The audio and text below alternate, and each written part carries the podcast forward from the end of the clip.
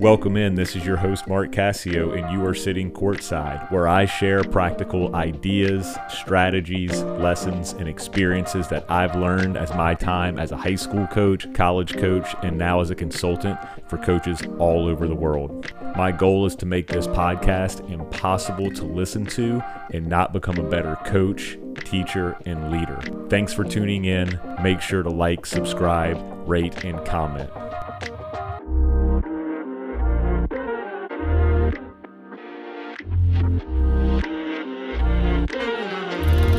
Hey, everybody, welcome in. You're sitting courtside, and I'm glad you're here with us today.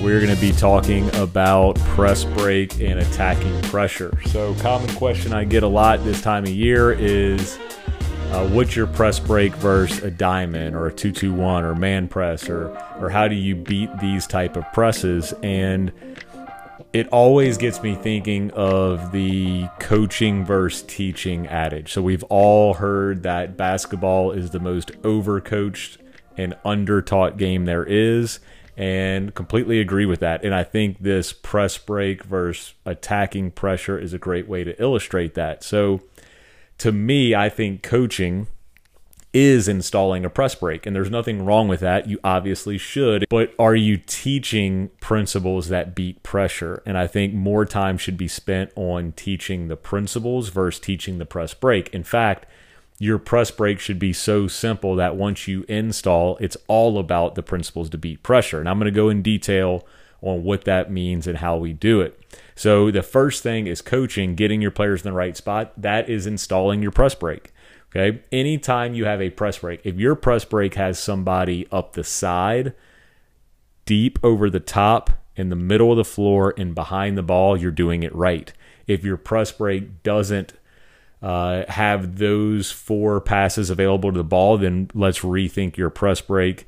Uh, we have one that we call jacks, uh, and it, it beats any press that there is, any zone press that there is. So, uh, that would be coaching to me. Okay.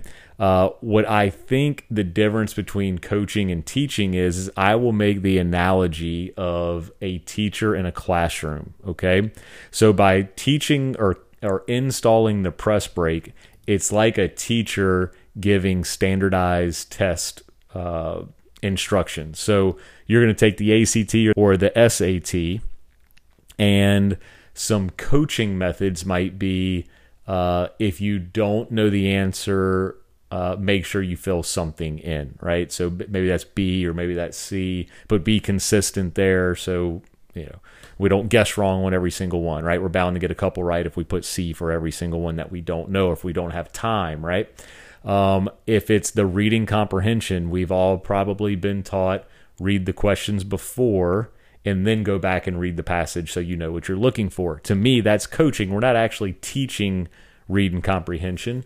Uh, we're not teaching how to solve a math problem. We're, we're coaching them on how to maybe squeeze a few extra points out of the test. Teaching would be actually teaching the material in your everyday class of how to solve the problem, right? So, coaching is the press break. Teaching would be the principles that beat pressure. Uh, this would be things like where should we inbound the ball?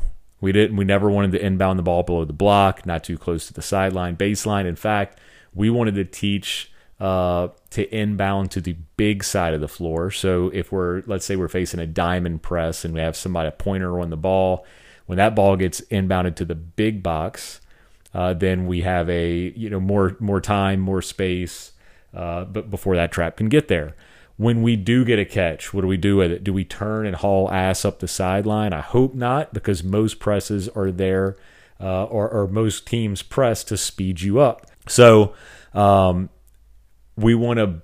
Not only do we not want to just catch and haul ass, we want to catch and face, and we want to look side, middle, over the top. If those three options are not open, then your safety will be.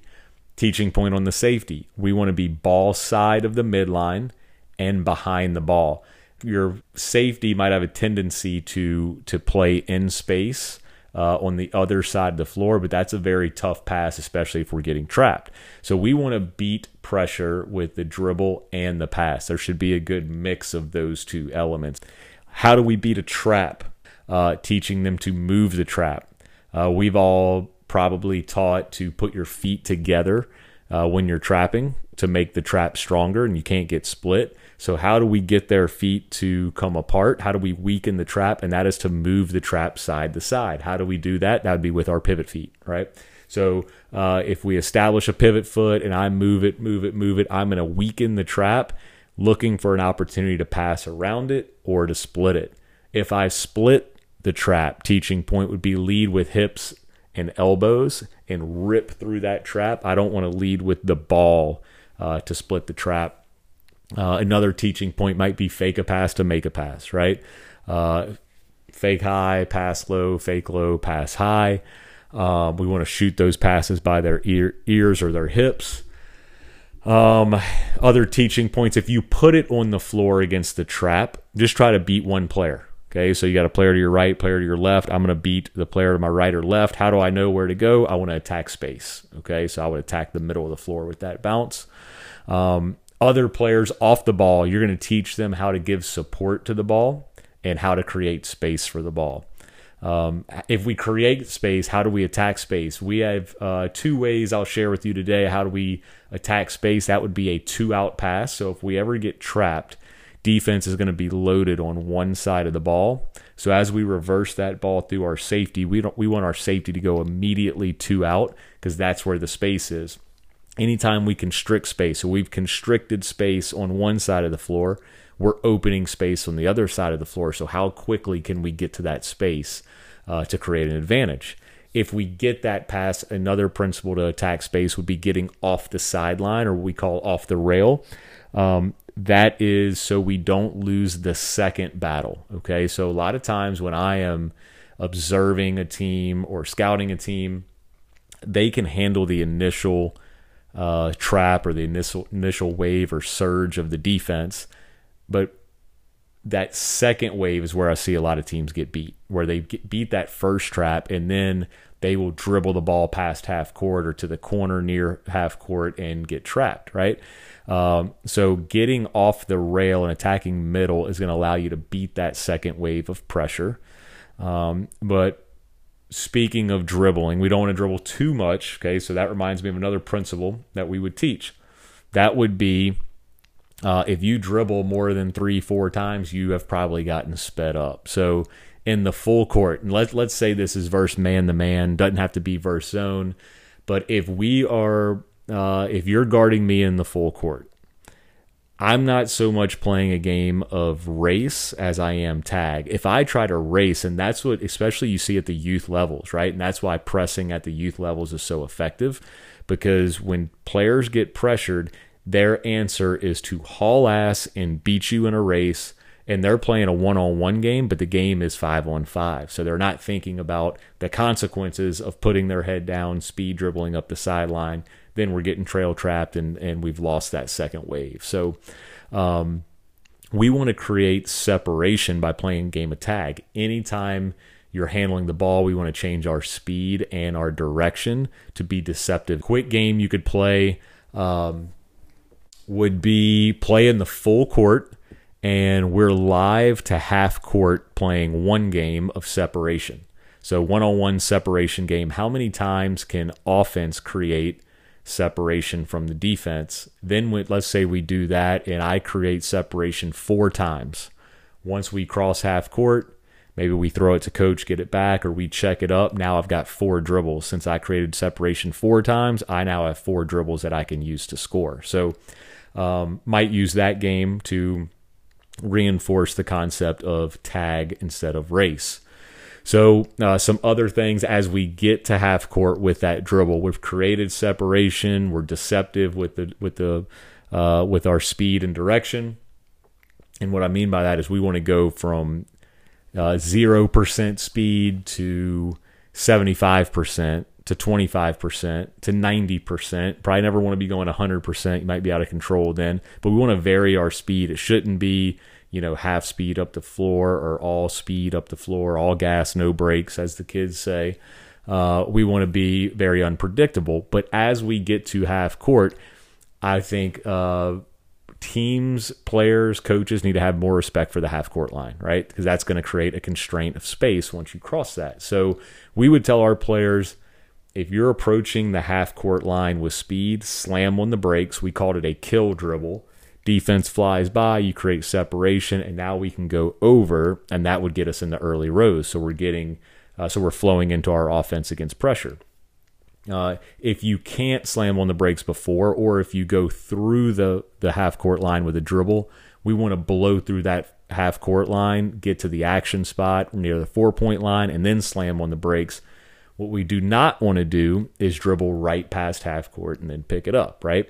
Uh, how many times have we told a, especially the youth player that, but uh, telling them to do that will will yield nothing, right? You've got to create uh, a game in order to um, for that skill to emerge. Uh, and while we're on that, is tell them what to do versus telling them what not to do. Right? We always want to focus on telling them what to do. So if I told you as the listener now, or if you're watching on YouTube, uh, do not picture a red bicycle. We've all got the red bicycle in our heads. Do not picture a pepperoni pizza I'm, I'm picturing a nice pepperoni pizza right now. So do not dribble to the corner. The last thing the players hear out of your mouth is dribble to the corner, right? And that's what they're visualizing, and what you visualize usually comes true.